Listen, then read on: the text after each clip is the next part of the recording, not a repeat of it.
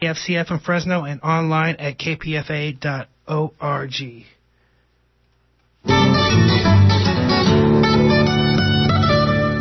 Good afternoon and welcome to Open Book, Friday's edition of Cover to Cover. I'm Amelia Gonzalez wanting to thank all of you who became members or renewed your membership during this last fund drive. In this show, we're showcasing two plays, Brief Encounter and Ghosts of the River. KPFA's Antonio Ortiz was able to see the play Brief Encounter and talk with the director, Emma Rice. And later in the program, we'll hear from renowned playwright Octavio Solis about his play Ghosts of the River. Stay with us. The American Conservatory Theater launched this season with the U.S. premiere of Kneehigh Theater's groundbreaking production of Noel Coward's Brief Encounter, adapted for the stage by Emma Rice. The American Conservatory Theater has extended the run of Brief Encounter until Sunday, October 17th. Antonio Ortiz went out to see the play, get the audience feedback, and also speak with Emma Rice, who directed Brief Encounter and adapted it for the stage. I've fallen in love with you. Yes, I know. Tell me honestly, my dear, please. Tell me honestly if what I believe is true. What do you believe? That it's the same with you. That you've fallen in love too. It sounds so silly. Why? I know you so little. It is true, though, isn't it? Yes, it's true. Lord. And that was a clip from the play Brief Encounter. And in studio, I have here next to me Emma Rice to be honest, I know a little bit about your history. I know that uh, from what I've read that you've trained at the Guildhall School of Music and Drama, and that you've been a you were a actor for the first 15 years of your career. Can you give our audience who may know less a brief idea of who you are and where you come from? Because they'll notice your accent. Well, I'm from Britain. Um, yeah, I did train as an actress, and uh, I worked in various parts of the industry for many years. And I, I often say I sort of owe everything to my lack of success because I ended up doing quite alternative work, work on the fringe. I worked a lot with children's companies. So, you know, I didn't have a big glittering career. But what I did learn is really learn how to make theatre. I, um, I ended up going to Poland and training in Poland for a while. And, and by the time I hit my 30s, it really was time to start directing and the world changed. And you described Kneehigh Theater as you know, their background was in comedy and clowning. And how did you get into into working with that? I think that comedy and tragedy sit so closely, you know, next to each other. I mean, I love clowning. I think it's very, it's a very hard thing. I think clowns are fantastic performers because they have to be very true and very instinctive. And I think often we hide behind dark emotions and look impressive. And actually, you know, life's fun and strange. And, you know, it's quite rare that you might go to a funeral and not get the giggles at some point because those emotions are so close. Um, I certainly came, as I said, i had been working in Poland. I was very earnest and had been doing a lot of very serious physical work and um, high art, you know, sort of sort of work from Eastern Europe. And then I met these band of brigands down in Cornwall who were wild and weather beaten and played musical instruments and were very naughty. And I fell in love with them totally and fell in love with the way that they worked, but brought with me, I think, a discipline and uh, an integrity that, that they loved as well. I think it was a sort of mutual meeting. So they gave me my joy and my naughtiness, and I gave them some good old fashioned discipline. So let's go to the play that uh, that's happening right now at the American Conservatory Theater, Brief Encounter. How um, how did you come across adapting that play to do? Yeah, well, I've never. I'm not. I'm not really a sort of academic director. As I said, I've come through theatre. I've been a practitioner, so I don't have a backlog of plays that I want to do, and I mean, the story is true. I've told it a few times since I've been in the US, but I was talking to a producer who'd seen my work and was wanting to find a project that would fit me nicely. And I went into his room and it was very swanky and, you know, all very posh. And he said to me, I want you to do Peter Pan. And we had a very long conversation about Peter Pan, which I was a little bit interested in, but not very interested in. And at the end I said, well, listen, thank you so much for your support, but it's not what I'm interested in. And as I said goodbye to him, my eyes just flicked to the side of the room and I saw he had a copy of Brief Encounter on top of the television. And I said, now, if you'd asked me about Brief Encounter, this would have been a really different conversation. And he said, do you want to do it? And I said, yeah. And that was it. um, you know, what's interesting at that point is um, having on instinct decided this was a play I wanted to do. A, a story on instinct, just in that moment, I said I want to do that. You then ask, you become a detective, and you think, well, why do I want to do that? Why didn't I feel that about Peter Pan, and why do I feel about that that passionately about Brief Encounter? And that's the most exciting moment. It's the seminal moment of inspiration. I like to call it the itch, really. It's the bit of you that um, understands. You know, I don't know about you, but I understand what it is to be in love with the wrong person. I Hmm. understand what it is to lose in love. You know, I understand those dilemmas. So it's not rocket science. The the story speaks very directly to me, and I think it speaks very directly to most people. I noticed with your play that there was a lot of use of film, and uh, especially in the beginning scene, just I, I felt like I was watching a, a movie of that time in that time. I don't want to say that I was. I, mean, I wasn't bored. Obviously, I was just, and it was kind of hard to follow sometimes the the plot, and it wasn't because. It it was just because there was so much going on, and it was uh, it was like for me it was just amazing. It's like wow, this is kind of this is wonderful. Like what what is that about? What is this video in the background about? Like how did you get uh, did you get a lot of that inspiration from Kneehigh theater? Because I know that a lot of it was from outdoors, and so you, like, are you trying to apply this whole feeling of, you know, open air inside, like a con- contained theater? Oh, um, I mean, I don't, I don't think there's any formula. I always start with the story and then and, and work. You know, in the end, there is no template, and that would be the death of any of us if we recreated anything. Um, so the the job is to create. Um, I knew I wanted to use film because it's such a famous film. Is that I thought that would be fun. Is that I didn't want to deny that it was a famous film, and yet it's a piece of theatre, so it's very theatrical and very filmic. I'm I'm most upset that you didn't that you didn't get the story clearly because I pride myself on my storytelling. It's a very simple story, so you might have to tell me more well, about that. I got me. I got the idea that they were they're lovers. They had But what do you mean you got the idea? Well, it's okay. a story. I know for sure they were lovers. Thank you. And they were married, and it was that was the hard mm. part of, and that's a hard part of in a, in a relationship. If you're in a committed relationship and you fall in love with someone else, how do you deal with that? Yeah. The whole idea of connecting with someone is such a it's a very special thing. Like hardly ever do you connect with someone where you feel that you and that person are in that moment at that time. Mm-hmm. And I see where you got where you were going with that in that story, and I did feel it with with those two characters. And that's just a hard thing to, be able to express to the audience because I think a lot of that stuff is internal. It's all about how do I feel inside? How do I like with us right now? Like, am I connecting with Emma right now? Do I feel like connection? Do I feel like I'm present? And hardly ever do you get that, and that's even harder to give out to the audience when it's kind of an internal thing. Uh, and I think you did it masterfully in this play, just because me and my friend we just came out and said, "Wow, this was a great play."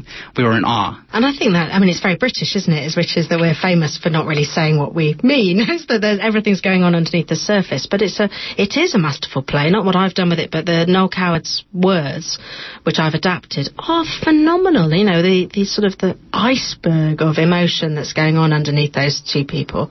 And, and as I say, I think we all recognise that. We all recognise the, the thunderbolt of recognition. And, and then most of us will recognise when it's not the right moment in your life, you know, the wrong time and the wrong place for that to happen. hmm And what I also liked about the play was that uh, you had the main story, and that was the one that was the most stressful, you know, to watch. And then you had the other uh, two, two other love stories that were comedic, and you know that whole idea of just having this these comedic stories on the side, just to kind of make it not so heavy. And it was kind of a great play on both ends, so that the combination, the dance between the three, was pretty was pretty awesome. No, I like that's a nice expression. The dance between the three. I, I think it's a it's a letter. A love letter to love, you know, it's about love in all its forms. So there's young love when anything's possible and, you know, we're not all damaged. And then there's, you know, our our impossible love at the centre, you know, our two lovers, and then there's sort of second time round, third time round love, you know, the fact that, you know, it comes again, you know, and it's a great moment for all of us to get old enough to realise it will come round, you know, there, there'll be more, you know, there's, it's a big, long, wonderful life.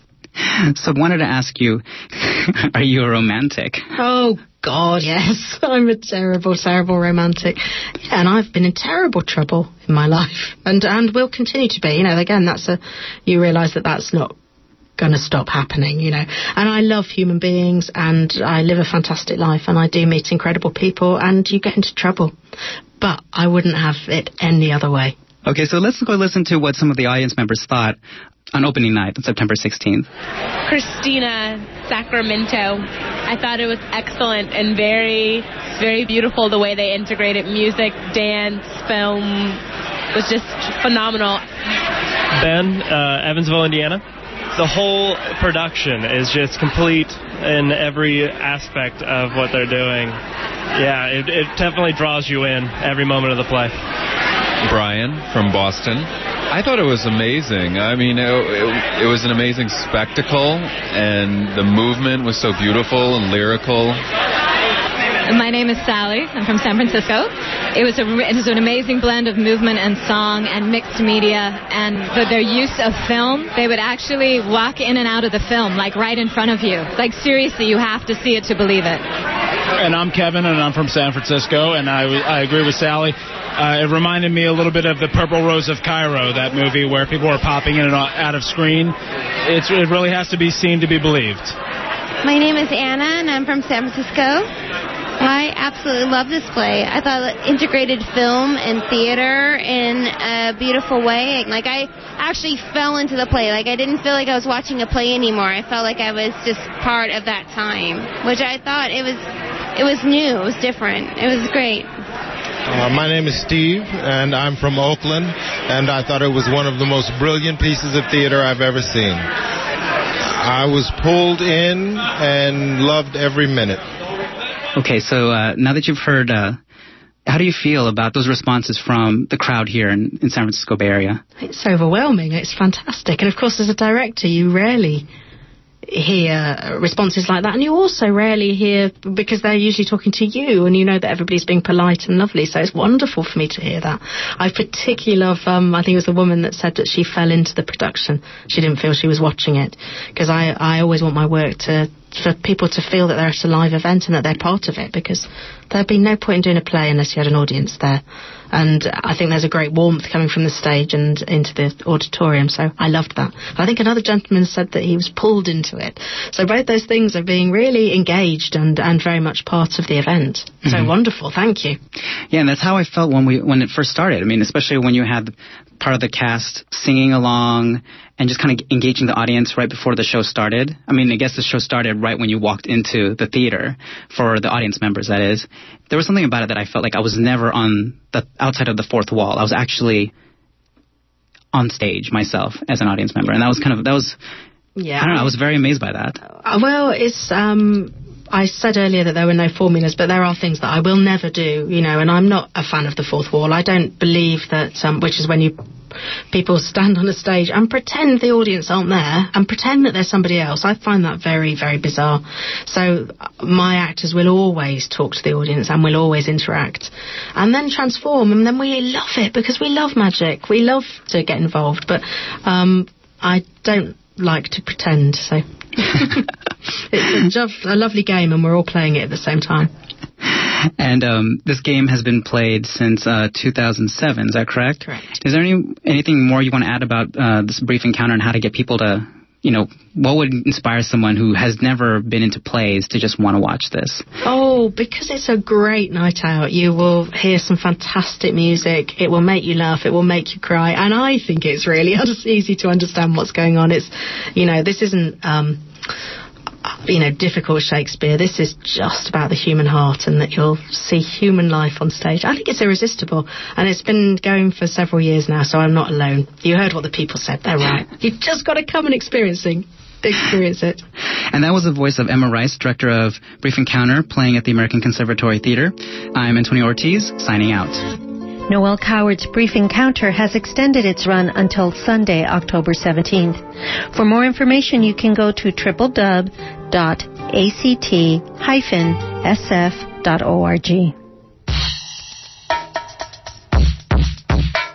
Every person who has ever crossed the Rio Grande has left a part of themselves in the shallows, in the reeds, their identities, their past, and even their lives.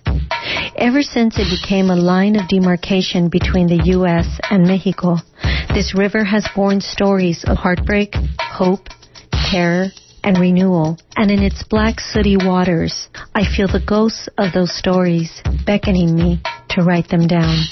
The words of Octavio Solis as he describes his latest play, Ghosts of the River, which is a shadow theater play that incorporates silhouetted masked actors and live music along with Octavio Solis's epic writing into a unique collection of ghost stories, remembering those who have encountered the murky waters of the Rio Grande. This play just finished its run in San Jose and will be showing at the Brava Theater starting October 28th and running through the 8th of November. Octavio Solis recently joined me in the studio and we started our conversation with his sharing his experience living along the border. The border was a very, very present entity to me from a very early age. We would sit out on our porch at night and we'd see groups of people that were uh, recent crossers who had just crossed. They were going, they, they were headed to you know whatever destination they needed to get to get to, and we could tell by their brisk walk, by their cautious uh, demeanor, by the, the, the way they sort of clung to the shadows and to the cotton fields. We could tell that they were on the run. And even during the day, we'd see them. And and then that's only half of it, though. The other half was that we'd also see the border patrol cruisers or the vans uh, drive by slowly with their lights on at night, or they'd stop us on the corner and ask us, "Did you see somebody dressed like so and so and so and so go this way?" Or uh, will you keep an eye out for them and call us if you see anything? So we were always living in the middle of this cat and mouse game that seemed to be played along the border for most of my life, for Right, most of my right. life growing up in El Paso anyway. You also interviewed many residents, lawyers, immigrantes, and law enforcement.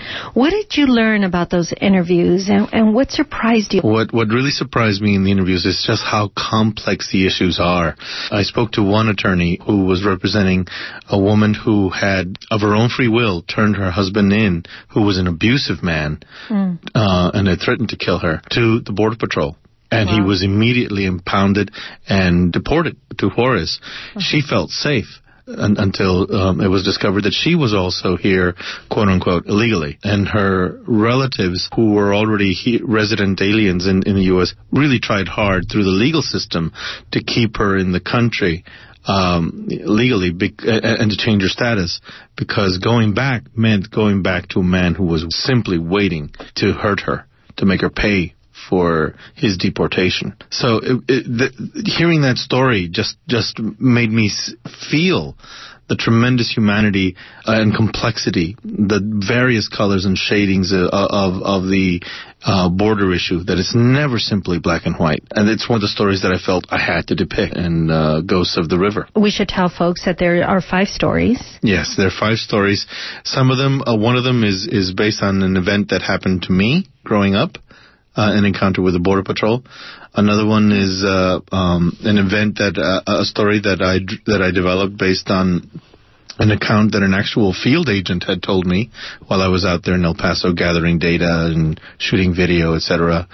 One of them was uh, a, a, a story uh, that was told to me th- by by an attorney, uh, the one that I just mentioned. Um, and one of them I, uh, I I just made up. It was it, it it just seemed like I wanted to do something more fun, something involving a scary monster. I kind of told my own version of the troll, Chupacabra. the chupacabra, or the or, or you know everyone knows uh, the fairy tales like the troll under the bridge. And, and there's a notorious bridge in El Paso called El Puente Negro, which is actually a railroad bridge Oh, really? that that uh, that is uh, is, is black and, and spans the river and is used for moving uh, trade uh, through rail from both the U.S. to the Mexico side and vice versa. And it's when a train goes by that people jump on the tracks, try to run along the train or get hop the train and try to get across, uh, and in doing so, often get themselves killed. Right. They right. they get arms and legs lopped off, and and the agents are waiting right there on the other side, ready to catch them. And if they're uh, if they're if they come in enough numbers, some of them might might make it across, and some of them will invariably get caught. Uh, but it's in that struggle that there are a lot of casualties because of the dangers of trying to uh, cross on a on an actual railroad bridge while the train is passing. I wanted to talk about something very interesting that you're using, which is the shadow casting method Mhm. that you were talking about earlier. Can you describe it for our listeners? Sure. Um, this, is this is actually the, the second project I've worked on with Larry Reed, who is the artistic director and executive director of uh, of Shadowlight, and uh, and he devised this this terrific theatrical form. Um, based on his experience and training with the Wayang shadow puppet uh, theater um, um, tradition in Bali. Balinese shadow puppets are among the the, the most uh, recognizable when you see them. They're often you find them in uh, many shops that, that deal in in in, uh, in uh, Pacific Islander um, works and uh, and um, he was trained by some masters in, in how to do that, and he knows the language too. He learned the language. He's really quite brilliant, and he devised uh, his own form. He translated it to uh, to to um, for American audiences audiences into this this larger, more cinematic form uh, that employs not just the use of a single light source to cast shadows onto a screen, but three light sources all the each one of which can be uh, brought down and brought up in a with, with a fader. Uh, so you can do crossfading between one scene and another, um, and and he works with a much larger palette, a bigger screen, um, and and uh, a, a much larger 20 feet by 30 feet, um, and he uses color. He also uses uh, he, he uses live actors as well as puppetry actual cutout puppets, cardboards. Um, he, he created he he he uh, created really kind of invented his own sort of mask for um, for actors to wear. So that they can present a kind of profile, a kind of character face in shadow form, and still keep the actor's eyes always on the screen. Wow. You've also incorporated Favianna Rodriguez, who's the art director. She just brings a visual dynamism to our shadow work that is just um, unique. Really, really inspiring to everyone. Um, she she's also the as much as uh, they're they're my stories. I wrote them to reflect my experience experiences with that river and that border it it feels like like she like she is at the heart of the activism in this work. She, her her her activist soul really helps energize and provides the engine for for this work. She's really committed that way, and it has infused us all with that sort of fervor that she brings to to her work. Um, so we feel in many ways that this isn't just a, a, a personal artistic statement, but that there is that social conscience now really fueling this work. And it's in large part due to her own uh, activist soul, which is deeply invested in the work. I did want to go back to the shadow casting and why you felt that this was the way to tell the stories. Um, some plays I write and they feel like they're plays that takes place on a stage that feel like they happen in a more concentrated space. Uh, and the more I've been working on my plays, the more I feel like I want to take the plays from the sort of episodic Shakespearean mode to a more concentrated, uh, one room kind of play, the kind of play that takes place with one setting. But there are also the kind of stories that I feel inside of me that, that, that need expressing that require a different approach that require more of a uh, of of a bigger, wider palette. Um, one that that uh, one where the stories take place over many different settings, and require the use of things like you know Humvees, where we see the river, uh, a place where the river is an actual presence. Um, and and can be depicted, can be shown, and also where ghosts can take on a different embodiment rather than just an actor walking out and saying, you know, I'm I'm the dead. You know, so these stories needed a bigger, wider palette. In a nutshell, these stories felt more cinematic, and I don't have the budget to make a movie. But what we're doing with these shadows is making live movies. You're seeing a live movie every time you watch our shadow play It's presented to you as if it were a movie. Your experience will be very much like you're watching a movie, um, except it's all happening live before you. It is not, none of it's recorded. Even the music, which is provided by Cascada de Flores, Right. uh, is all being is all being played live. That's interesting because you would think that initially, if you don't know too much about shadow casting, that it might be somewhat limiting. But you're saying that it's giving you, as the playwright here, more freedom.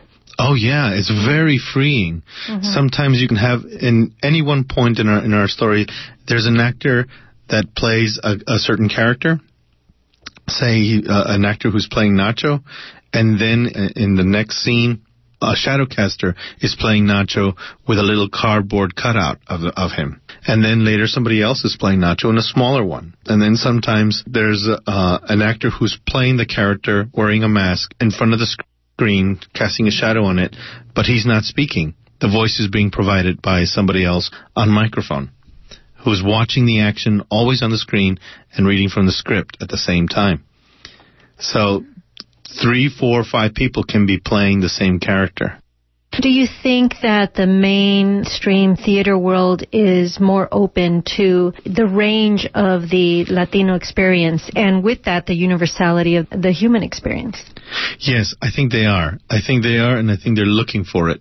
Even in places like you know Wisconsin or Minnesota, where they, where we don't have the kind of uh, community, the larger, more uh, entrenched second, third, fourth generation communities that are that are, that we find here in San Francisco, Southern California, Texas, New Mexico, New York, Florida, etc.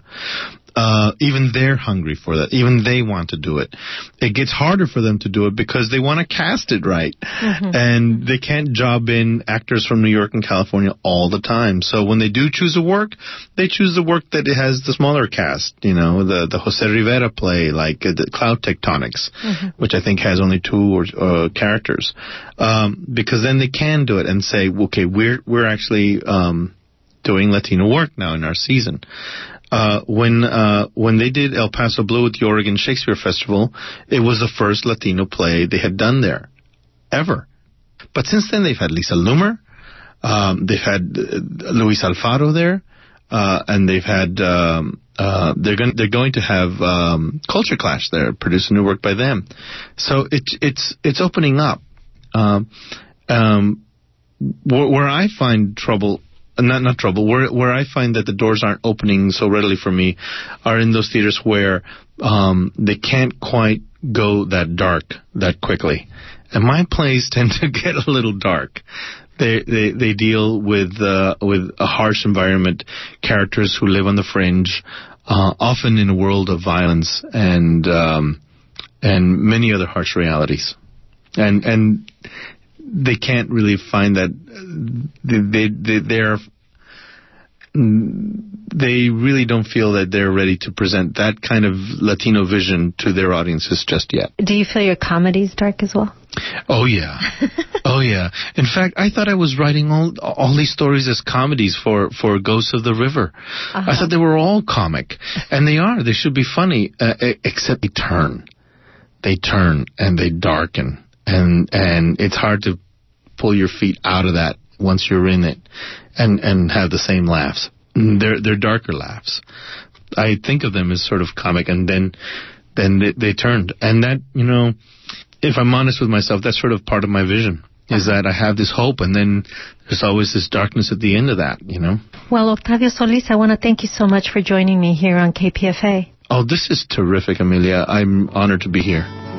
That's the voice of Octavio Solis, and we've been talking about his play, Ghosts of the River, that will start its run on October 28th and run through the 8th of November at the Brava Theater in San Francisco. For more information, you could go to www.shadowlightghosts, one word, .org. You've been listening to Open Book, Friday's edition of Cover to Cover. Many thanks to Antonio Ortiz for his segment and for Erica Bridgman, who is at the controls. I've been host, Amelia Gonzalez. Thanks for listening.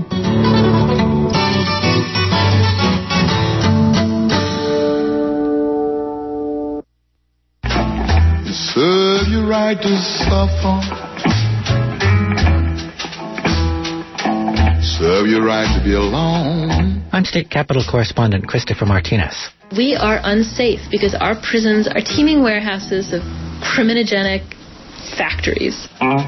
California spends $10 billion a year to house 160,000 inmates in the state's overcrowded prisons. All next week on The Morning Show, we bring you Criminal Neglect. California's failing prison system. We haven't set limits on our prisons in California. We we, we never shut the doors. And we crowd them in and crowd them in and crowd them in, and um, and I think we would continue to do that if there wasn't a court that says you're not going to do